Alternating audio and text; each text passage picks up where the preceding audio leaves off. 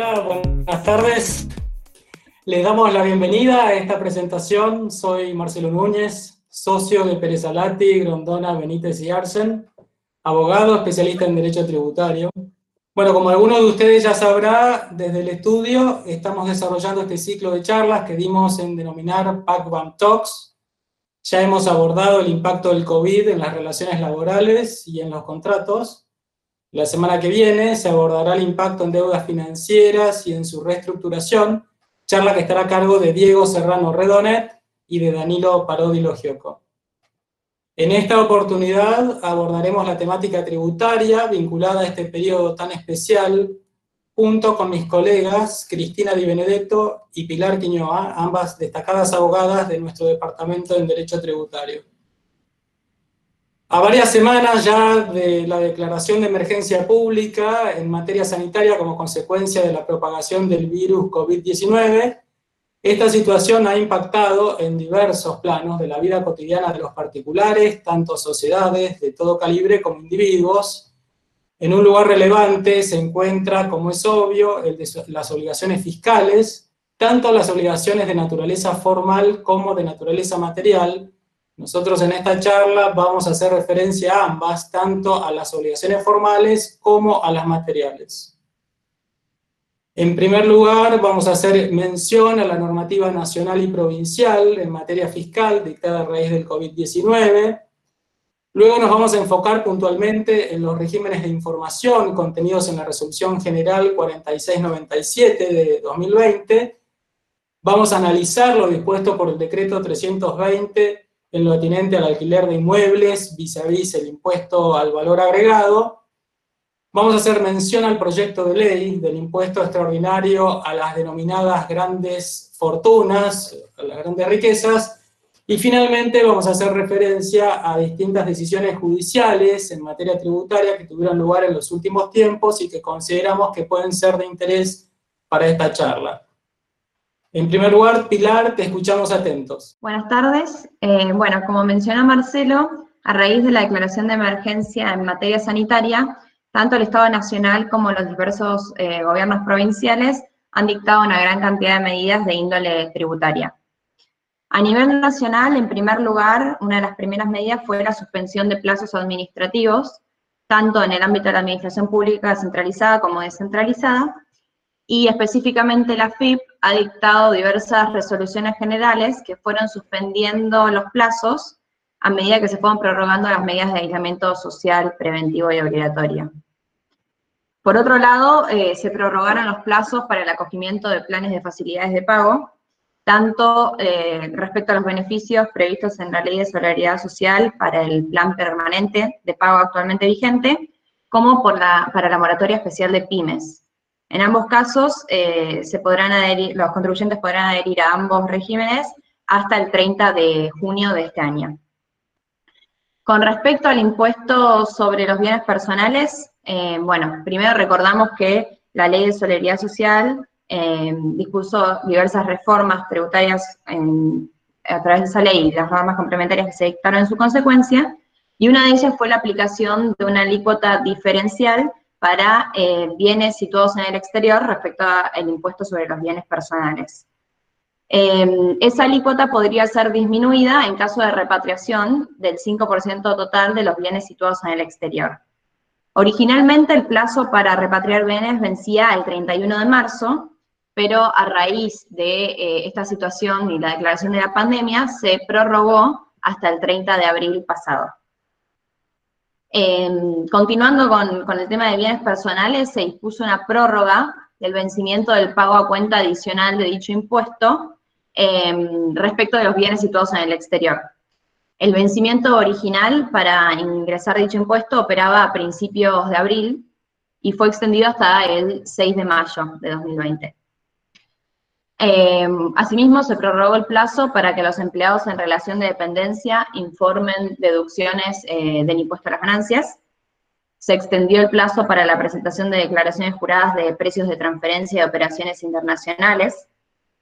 Eh, AFIP eh, amplió el listado de servicios y trámites que se pueden realizar a través del sitio web del organismo, ingresando con clave fiscal. Asimismo, se prorrogó el plazo máximo para comunicar a la FIP, la reorganización libre de impuestos de sociedades, fondos de comercio, empresas y explotaciones. Eh, en este caso se otorgó un plazo adicional de 90 días corridos, que se suman a los 180 días corridos que tienen normalmente las sociedades para informar este tipo de, reorganizaciones. Em, el plazo, aclaramos en relación a este tema, que el plazo suplementario puede ser utilizado en el caso de reorganizaciones en las que el vencimiento del plazo de 180 días original hubiera operado a partir del 20 de marzo pasado.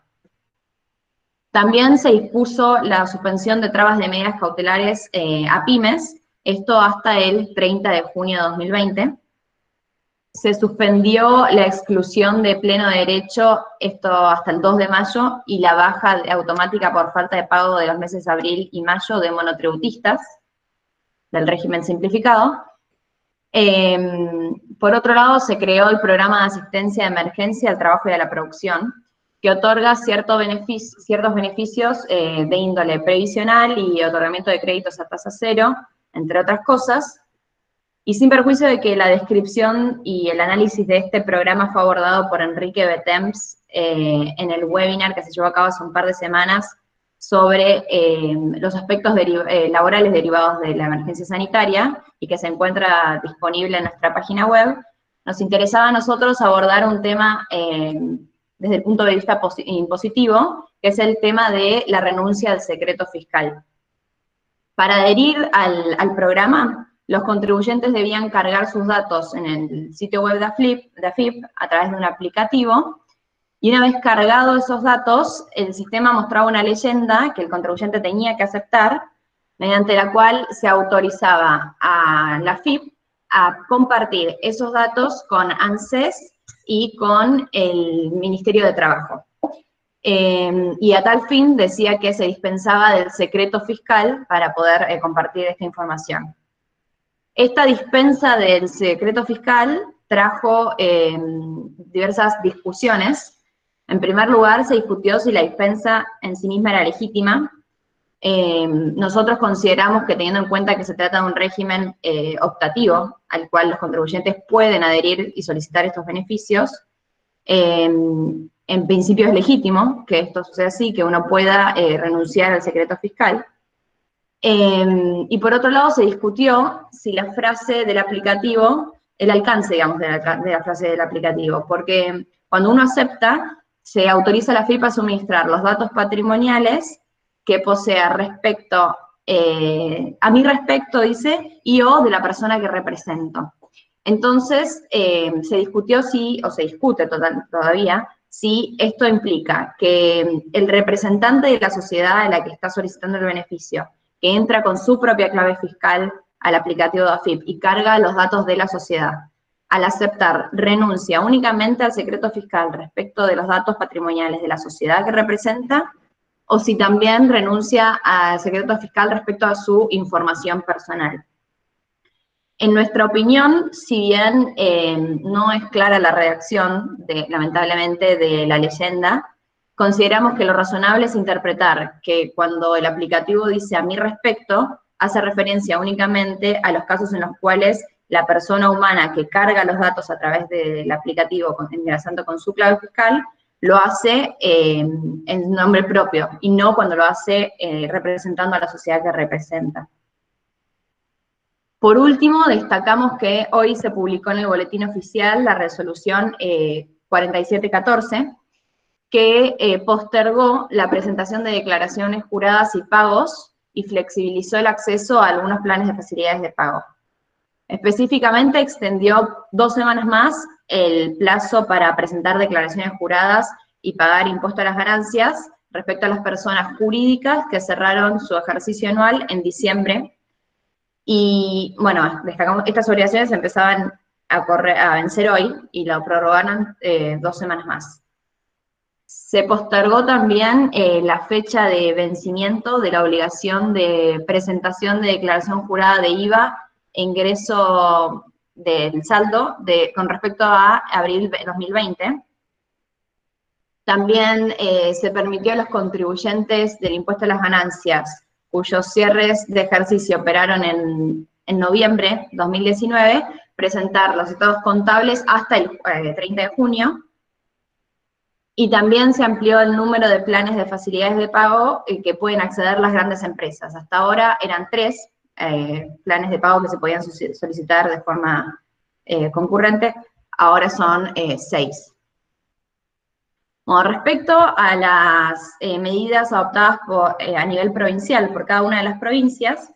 si bien podemos, bueno, cada provincia puede dictar sus propias normas, vemos que en líneas generales las provincias han adoptado medidas similares. En primer lugar, la gran mayoría de las provincias ha dispuesto la suspensión de plazos o eh, feria extraordinaria en el ámbito de las direcciones eh, regionales. Em, también varias provincias han prorrogado eh, el plazo de presentación de declaración jurada y pago de anticipos del impuesto sobre los ingresos brutos para contribuyentes locales. Después vamos a hablar de los contribuyentes de convenio. Em, también otras provincias han dispuesto prórrogas para otros impuestos, como por ejemplo el impuesto de patentes o automotor. Lo mismo ha sucedido con el impuesto de sellos. Por ejemplo, en la provincia de Buenos Aires se ha concedido prórrogas para el pago del impuesto respecto a la compraventa de automotores. Se extendió también el plazo para el pago del impuesto inmobiliario en algunas jurisdicciones, o ABL. En línea con lo dispuesto a nivel nacional, varias jurisdicciones han prorrogado las fechas eh, de pago de los planes de facilidades de pago locales o planes de regularización de deudas, y esto le brindó a los contribuyentes más tiempo para pagar las cuotas sin que esta demora implique el decaimiento de los planes vigentes. Em, se suspendió en algunas provincias la traba de medidas cautelares e inicios de ejecución fiscal. Asimismo, muchas provincias, y esto también en línea con lo que sucedió a nivel AFIP, eh, han facilitado la gestión de trámites a través de los sitios web de los organismos. Em, y excepcionalmente, algunas provincias han ordenado reducciones de alícuotas o intereses pero siempre es eh, reducido, digamos, a determinado grupo de contribuyentes o periodos fiscales. Por ejemplo, recientemente la Ciudad de Buenos Aires, eh, la legislatura de la ciudad, sancionó la ley de em, emergencia económica y financiera, mediante la cual decretó, en primer lugar, el estado de emergencia sanitaria en el ámbito de la ciudad, y específicamente en materia impositiva, habilitó al Poder Ejecutivo establecer eh, bonificaciones y descuentos de hasta un 30% en el caso de contribuyentes que paguen anticipadamente eh, obligaciones impositivas que venzan en el segundo semestre de 2020. Eh, también la misma ley habilitó al Poder Ejecutivo a reconocer un crédito fiscal a aquellos contribuyentes que paguen anticipadamente estos gravámenes y en otras provincias, como por ejemplo Neuquén, eh, Misiones y San Juan, han otorgado reducciones en el pago del impuesto sobre los ingresos brutos, pero siempre a determinado grupo de contribuyentes. En algunos casos, por ejemplo, se lo otorgaron a monotributistas, en otros casos a sujetos cuya actividad principal eh, se relacionara con la industria turística o gastronómica, es decir, que estuviese realmente afectada o, más afectada por la crisis. Y eh, la provincia de Santa Cruz ha dispuesto la remisión de intereses resarcitorios durante la duración de la emergencia. Por último, a nivel convenio multilateral, en línea con el dictado de las medidas de aislamiento social preventivo y obligatorio, la comisión arbitral ha declarado días inhábiles en relación al cómputo de plazos de los procedimientos que tramitan ante dicha comisión, o sea, eh, se declararon inhábiles los mismos días durante los que dure eh, las medidas de aislamiento social preventivo y obligatorio, y se ha eh, prorrogado el vencimiento para la presentación de declaraciones juradas respecto de los formularios CM03, 4 y 5, y el pago del anticipo 3 del 2020 del impuesto sobre los ingresos brutos. Bueno, teniendo en cuenta toda esta normativa, tanto a nivel nacional como provincial y a nivel convenio, en el último, que se dictó en el último tiempo, lo que podemos ver es que en líneas generales se han otorgado, em, casi, casi no se han otorgado beneficios o reducciones de impuestos, sino que la gran mayoría de las soluciones que brindó el Estado Nacional y los gobiernos provinciales fueron focalizadas, en primer lugar, a facilitar la gestión virtual con el contribuyente y, si no, a suspender o prorrogar plazos, pero la verdad es que fueron pocas las medidas tendientes verdaderamente a reducir o aliviar la carga impositiva de, de los contribuyentes. Gracias, Pilar. Como vemos, es extensa la normativa, tanto de AFIP como de otros fiscos, que está vinculada con suspensiones, con algunas prórrogas de plazos. A mí me gustaría señalar un par de aspectos, sobre todo lo que tiene que ver con la suspensión de plazos vinculados a requerimientos, a fiscalizaciones y a procedimientos en trámite, lo primero es que tengamos en claro que salvo excepciones puntuales, como está ocurriendo en el día de hoy, que salió publicado el 13 de mayo la postergación por dos semanas de los vencimientos que mencionaba Pilar para la presentación de la declaración jurada y pago del impuesto a las ganancias, la línea general es que para, tanto para la presentación de declaraciones juradas como para el pago de obligaciones no hay ningún tipo de postergación.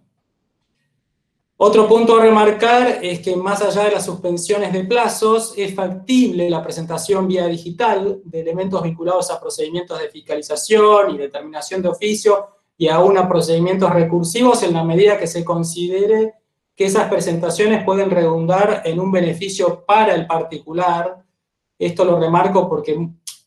digamos, si bien es muy positivo que se hayan suspendido plazos procesales, también es cierto que los fiscos, y ya lo han anticipado en nuestra experiencia, organismos como ARBA, han expresamente dicho que no van a verse influidos ni incididos por este periodo de cuarentena a la hora de llevar adelante sus procedimientos de determinación de oficios, sus aplicaciones de sanciones y sus reclamos de intereses, que por cierto, los intereses resarcitorios y, demás punitorios no cesan en su devengamiento. Eh, también hay que tener en cuenta que eh, no hay ningún tipo de modificación legislativa hasta el momento en ninguno de los planos, ni a nivel nacional ni a nivel local, donde se haya prorrogado o suspendido el curso de la prescripción de las facultades con las que cuentan los fiscos para determinar impuestos y aplicar sanciones, lo que los lleva a que van de todas formas a ajustar, sobre todo obviamente en aquellos periodos fiscales que estén por prescribir. Bueno, sin más, le damos paso a Cristina, que se va a referir a importantes regímenes de información que fueron recientemente implementados. Vamos a comentar la resolución general AFIP 4697-2020 en vigencia desde el pasado 15 de abril. Esta resolución replicó casi en su totalidad a su anterior 3293-2012, también de AFIP, la que derogó, pero también introdujo novedades, las cuales vamos a pasar a explicar a continuación.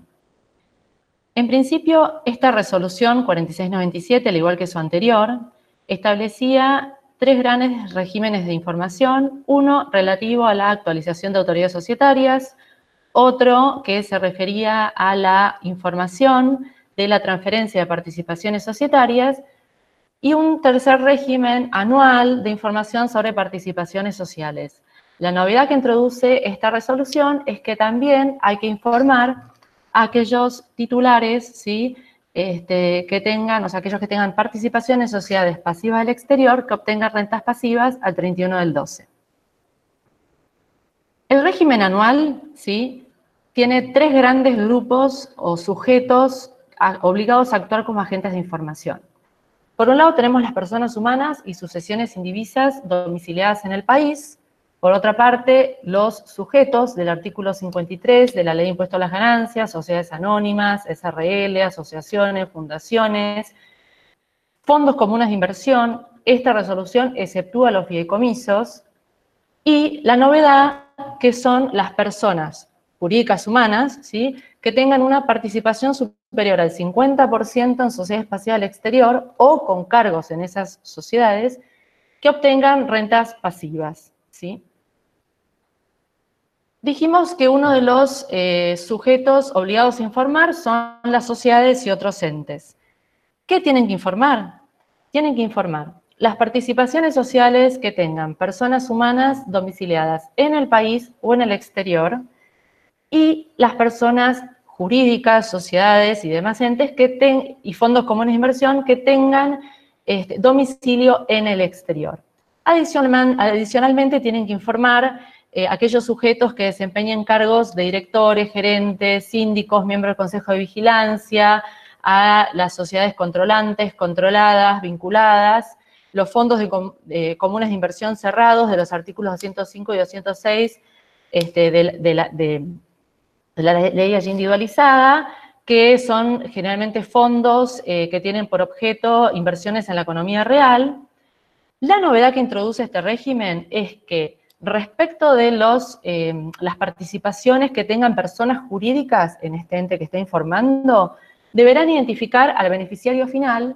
que lo define como aquella persona que tenga capital, derecho de voto o que cualquier otro medio, es decir, un convenio de accionistas, etcétera,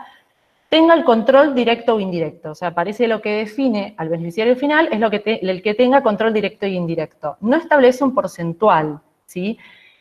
Esto es una novedad, ah, perdón, antes que todo, cuando no se puede identificar al beneficiario final, lo que establece la resolución es que se identifique como tal a la máxima autoridad de la sociedad y en ese caso la FIP se reserva las facultades de verificación o fiscalización para indagar las causas por las cuales no se puede identificar. Ahora, esto es una novedad a nivel fiscal, digamos, ¿no? ¿Por qué? Porque a nivel nacional Dentro de ello, en sociedades, la resolución DGJ 7-2015 y demás concordantes de la CNB y de la UIF ya establecían el deber de informar al beneficiario final y fijaban un umbral del 20%. Esto seguramente siguiendo lo que es el régimen internacional, eh, donde la OCDE, a través del GAFI,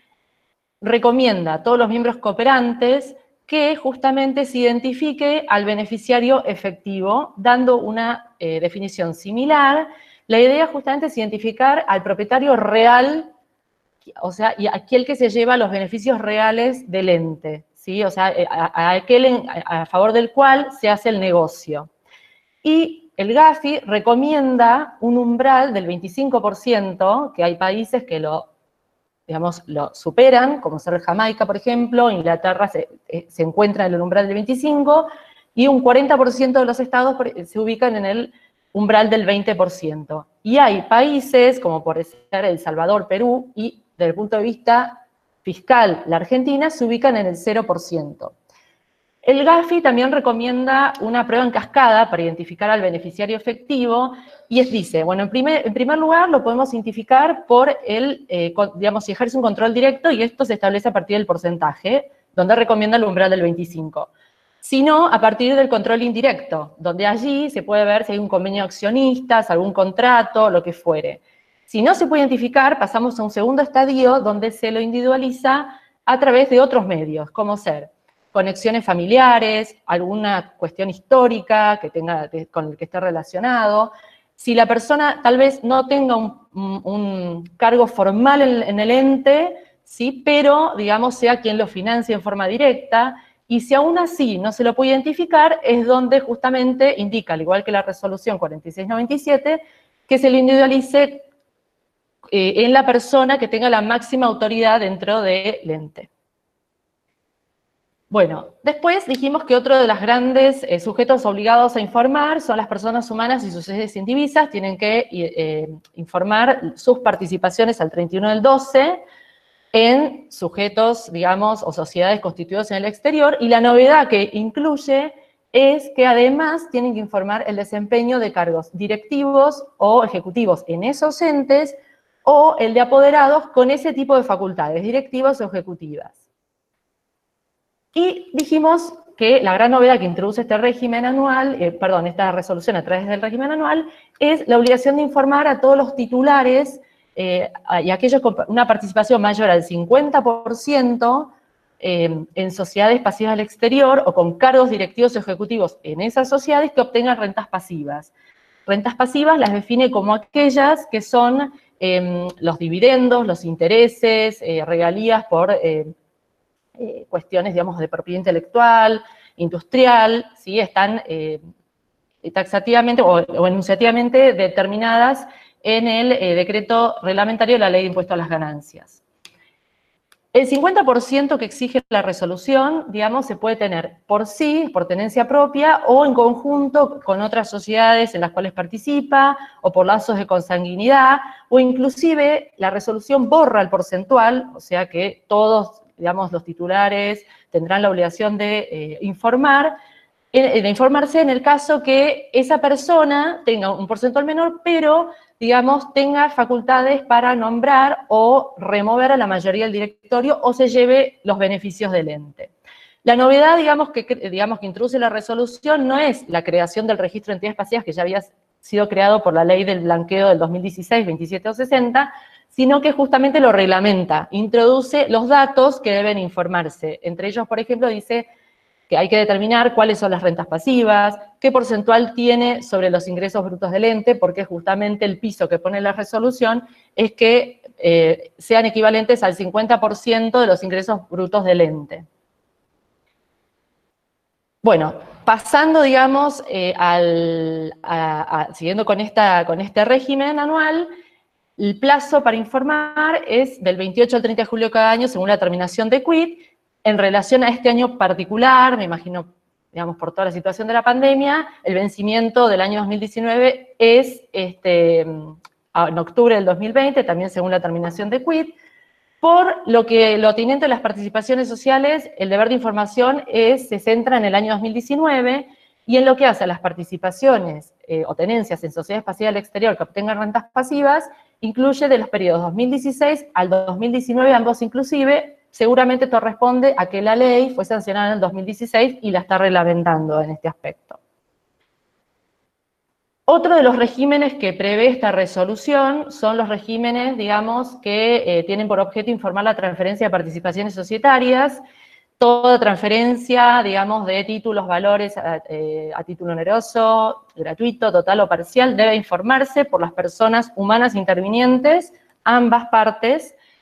el escribano, si, digamos, si la operación lo hubiera requerido y hubiera intervenido, y también las sociedades y fondos comunes de inversión en relación a las cuales se transfieren los títulos. Pero en este caso, bueno, no hubo grandes novedades introducidas a este respecto. Lo mismo en relación a la información de las autoridades societarias, ¿sí? que hay una obligación de informarlas desde el momento que son denominadas o removidas o digamos que sucede digamos una modificación en relación a estas autoridades. Eh, estos últimos dos regímenes hay que informarlos dentro de los 10 días, ya sea de ocurrida la operación o de eh, eh, designada o removida la autoridad societaria. El incumplimiento de este régimen trae como consecuencia, digamos, la posible aplicación, bueno, de las multas de la ley 11683, que son las multas por incumplimiento de los deberes formales, y la inscripción o remoción de todos los registros implementados por la FIP, ¿sí? como por ejemplo registro de operaciones inmobiliarias, registros de exportadores, importadores, de comercialización de granos, o sea, de ahí la gravedad, o que la FIP no extienda los certificados de situación fiscal o previsional, y bueno, y toda esta presentación de todo este régimen de información al cual hicimos referencia es online a través del sitio web de la FIP. Cambiando de tema, ¿sí? vamos a hacer una referencia al decreto 320-2020 emitido por el Poder Ejecutivo Nacional con vigencia entre el 29 de marzo y por ahora hasta el 30 de septiembre de este año. Este decreto se refiere al alquiler de inmuebles destinados, entre otras cuestiones, bueno, a la vivienda, pero, bueno, centrándonos capaz a lo de mayor interés, a, eh, al alquiler comercial, de servicios, o industria, ya sea cuando los locatarios sean eh, monotributistas, eh, profesionales o eh, pymes. En síntesis, lo que estableció este decreto es, bueno, prohibió los desalojos, prorrogó todos los contratos que vencieron entre el 20 de marzo y hasta el 30 de septiembre de este año,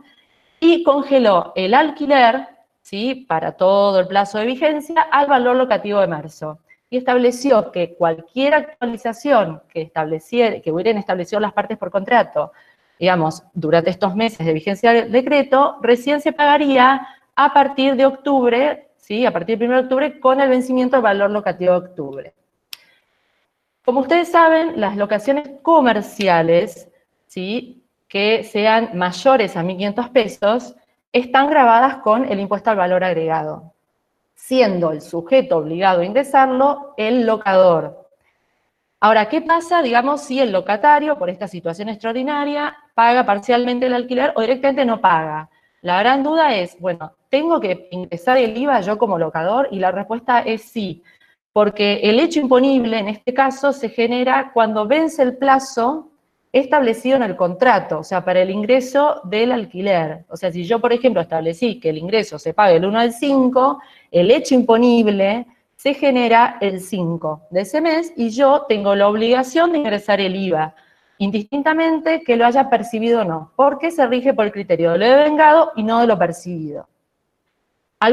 Una salvedad que se puede hacer es que como el decreto estableció, digamos, congeló los alquileres al valor locativo de marzo, podríamos, digamos, sugerir que el IVA se ingrese en relación al valor locativo de marzo, así hasta septiembre, hasta el 30 de septiembre, y en relación a la actualización que queda, digamos, se, digamos, eh, se queda congelada y recién se empieza a pagar a partir de octubre, allí se pagará el IVA correspondiente a esa actualización, es decir, con el valor locativo de octubre. Pero, reitero, podemos entonces pagar el IVA en relación al, valor locativo congelado de marzo hasta tanto esté vigente este decreto 320 del 2020. Ahora pasamos a Marcelo. Gracias, Cristina. Bueno, tenemos por delante, hasta ahora vimos recientes implementaciones de regímenes de información. Vamos a abordar un minuto este tema del impuesto a las grandes fortunas, integrantes del partido gobernante, corporizados en el actual presidente de la Comisión de Presupuestos de la Cámara de Diputados, el señor Carlos Heller, habrían terminado, según surge de los medios, de delinear el proyecto del llamado impuesto a las grandes riquezas. Por los medios que sabemos, bueno, sabemos que luego de la decisión que adoptó la Corte hace unos días atrás, el 24 de abril, en la causa Cristina Fernández de Kirchner sobre acción declarativa, es muy probable que exitosa que sea la experiencia de sesión virtual que está teniendo lugar en este momento en el Congreso, se avanzará con el tratamiento de este proyecto en las próximas semanas en la comisión de, empezando por la Comisión de Presupuesto. La letra final del proyecto no se dio a conocer hasta el momento, pero según trascendidos periodísticos estaría planteado como un impuesto, me permito entrecomillar, por única vez, que alcanzaría potencialmente a 12.000 personas. Se establece una alícuota del 2,5, del, perdón, del 2% para aquellos que hayan declarado un patrimonio superior a los 200 millones de pesos, lo cual equivale más o menos a 3 millones de dólares al tipo de cambio oficial con escalas crecientes de hasta el 3,5% para quienes posean más de 3 mil millones de, pesos. Heller lo que dijo es que el objetivo es recaudar entre 200 mil y 220 mil millones de pesos que deberían ser destinados a cubrir la ampliación presupuestaria que se está destinando al sistema de salud a raíz de la pandemia. Quiero remarcar que hay un proyecto de la oposición que propone crear una contribución extraordinaria sobre los bienes que superen los 200 millones de pesos, pero que está orientada a la inversión. Esta iniciativa le da a los contribuyentes que estarían alcanzados por el impuesto la opción de destinar ese importe a inversiones en construcción, a mejoras o adquisición de bienes inmuebles, de automotores nuevos o de bienes de uso, entre otros rubros, para ayudar a atender las consecuencias económicas de la pandemia del COVID-19. Pero en fin, lo dicho, salvo pocas excepciones, como por allí la del dictado del decreto 300, que dispuso por 90 días una reducción del 95% de las contribuciones patrimoniales que se destinan al sistema integrado previsional, para los empleadores pertenecientes a los servicios, establecimientos y, e instituciones relacionadas con la salud y la reducción de las alícuotas por el mismo tiempo en el impuesto sobre los débitos y créditos bancarios,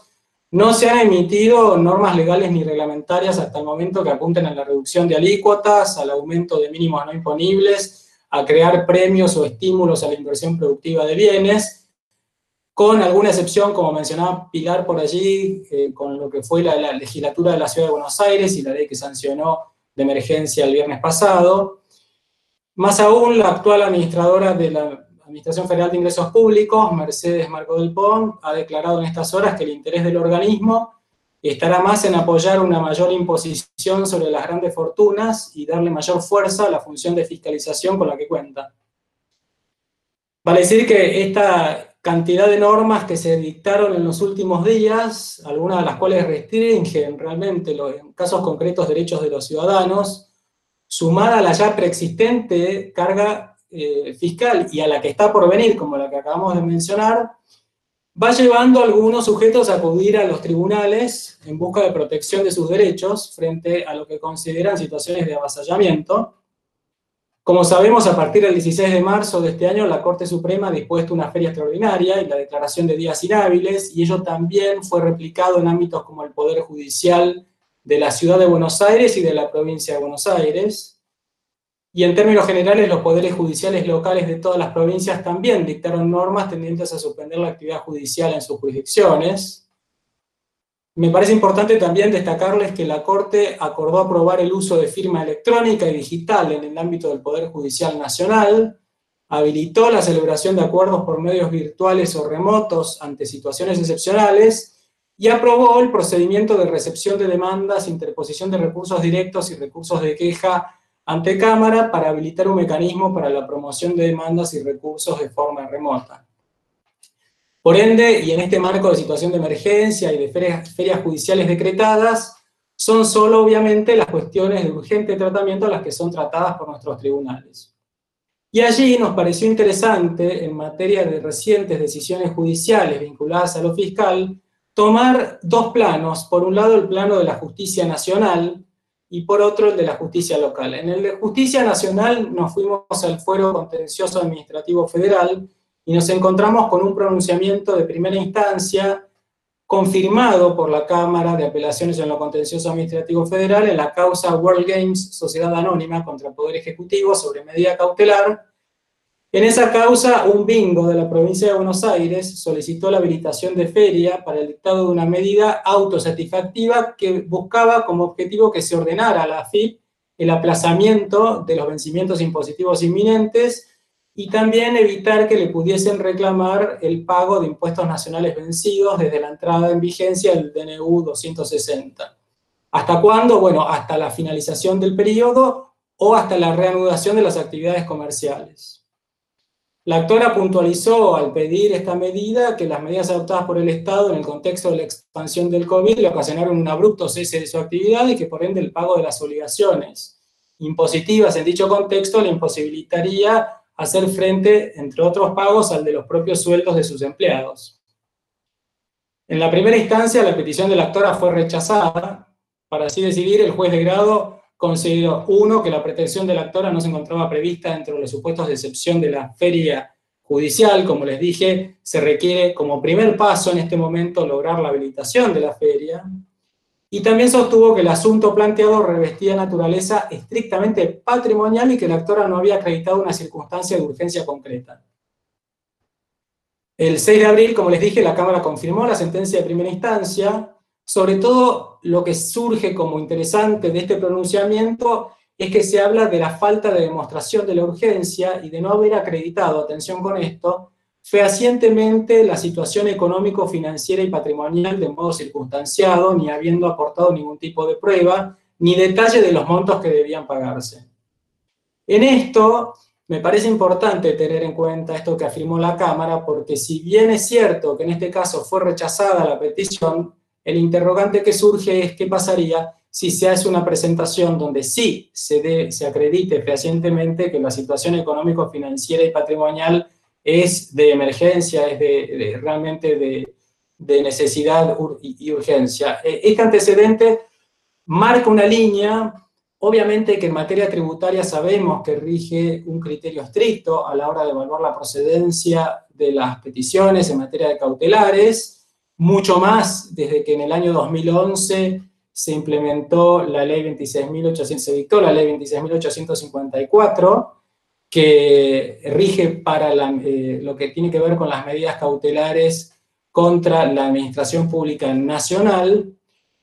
Y también sabemos que de Corte Suprema siempre ha venido una línea jurisprudencial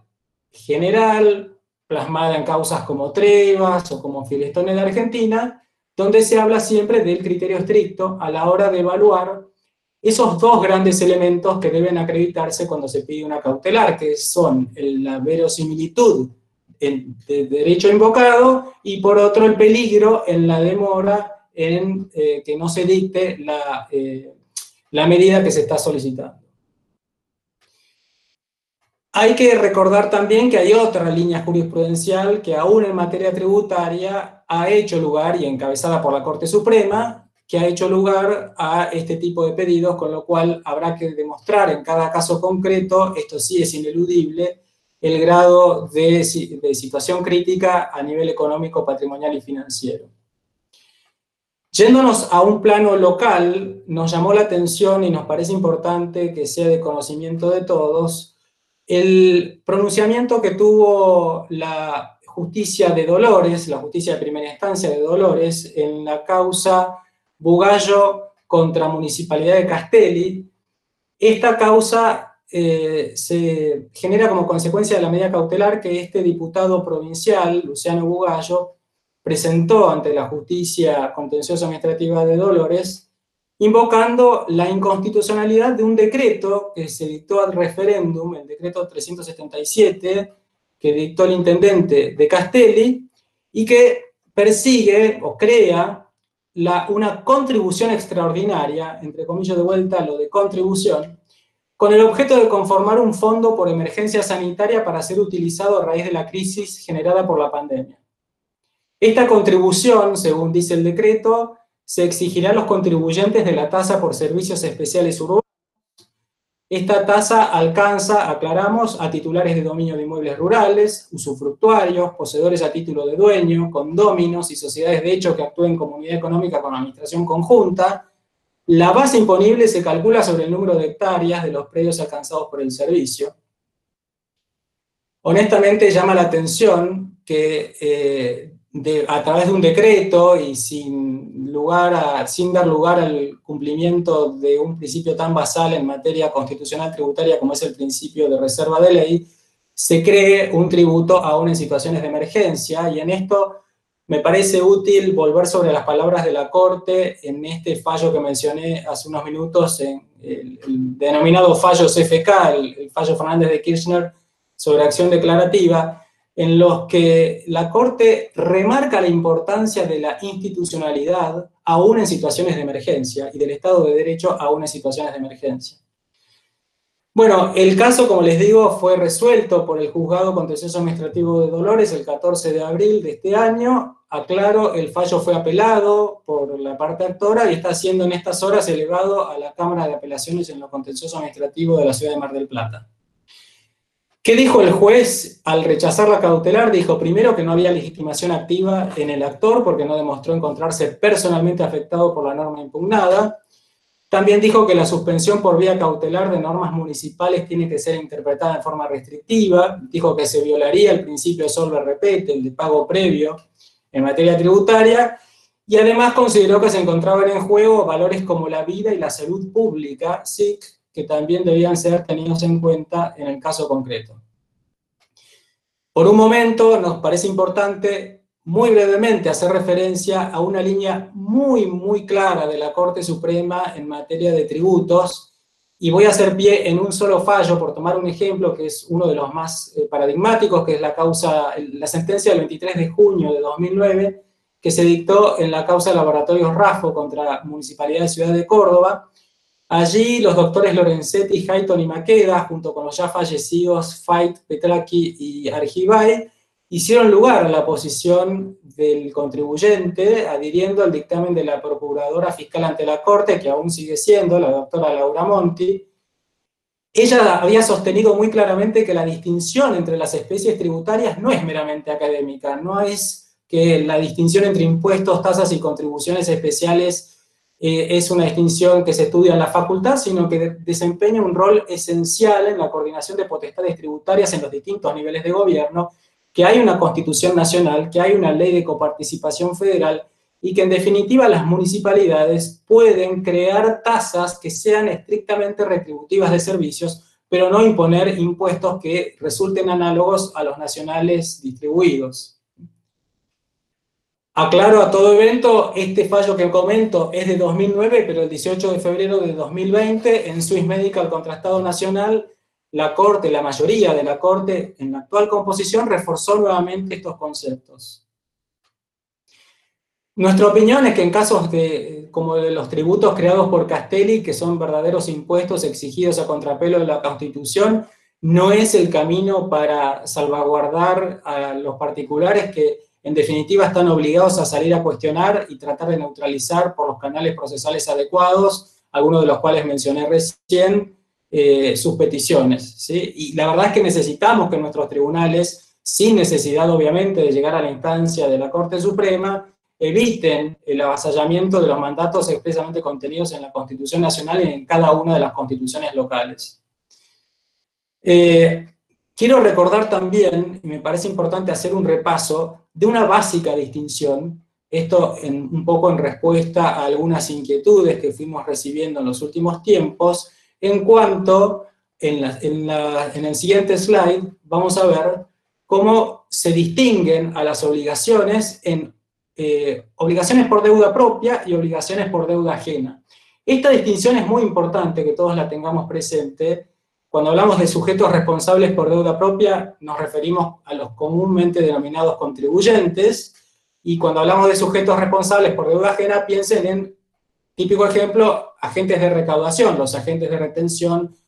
agentes de percepción. ¿Por qué hacemos hincapié en esto? Bueno, porque en definitiva lo que hace a incumplimientos de eh, obligaciones materiales por, eh, eh, en lugar de responsables por deuda ajena, que está a cargo de los agentes de retención o los agentes de recaudación, no solo está en juego la responsabilidad fiscal de las propias empresas, en el caso de que se trate de ellas, de cualquier calibre, sino que también se juega la responsabilidad solidaria de, entre otros, los directores, y en ese sentido, quiero remarcar que tratándose de fondos de terceros, la falta de ingreso no solo dispara intimaciones, eventualmente ejecuciones fiscales, traba de embargos o inhibiciones generales de bienes, sino que también pueden dar lugar, si se dan las pautas que contiene la ley 27.430, que es la que actualmente rige en materia de régimen penal tributario, puede dar lugar, digo, a una denuncia penal por eh, eh, aprovechamiento indebido de fondos que pertenecen al Estado. En cuanto a las obligaciones por deuda propia, también hay que tener presente que por más que se declare exactamente lo que corresponda, si no hay un ingreso oportuno del impuesto y no hay algún tipo de intento a través de una solicitud de medida no innovar de evitar que el fisco de que se trate pueda avanzar, los fiscos van a seguir el circuito de intimación antes y luego proceder a las ejecuciones fiscales, inhibiciones generales de bienes y embargos que remarcamos, y tal como mencionábamos al comienzo, y lo detalló Pilar, por el momento están en suspenso, pero esto no significa que no sea una herramienta que en los próximos meses, una vez que este periodo concluya, los fiscos eh, echen mano y, bueno, avancen con todas esas herramientas con las que cuentan. Y de hecho, como mencioné eh, hace un ratito, la propia administradora de la AFIP está anticipando que van a ir con, eh, digamos, movimientos en materia de, de, esa función que tiene la FIP por excelencia, que es la de fiscalizar y también la de intentar cobrar y recaudar. En fin, la dinámica que se advierte en este momento en la normativa pasa más por el sostenimiento y el agregado de obligaciones, tanto formales como las que mencionaba Cristina, o materiales como las que señalábamos nosotros, antes que por la contemplación de situaciones que deriven en la reducción de la carga tributaria. Por eso es eh, importante tener en cuenta que hay otro poder dentro de esta república, que es el poder judicial, actualmente de feria, pero que puede tener una voz y que eventualmente, y frente a los casos concretos, se haga oír. De hecho, en, en el impuesto a la riqueza, por tomar solo el proyecto de ley del que se está hablando, podría perfectamente gestarse un caso de confiscatoriedad.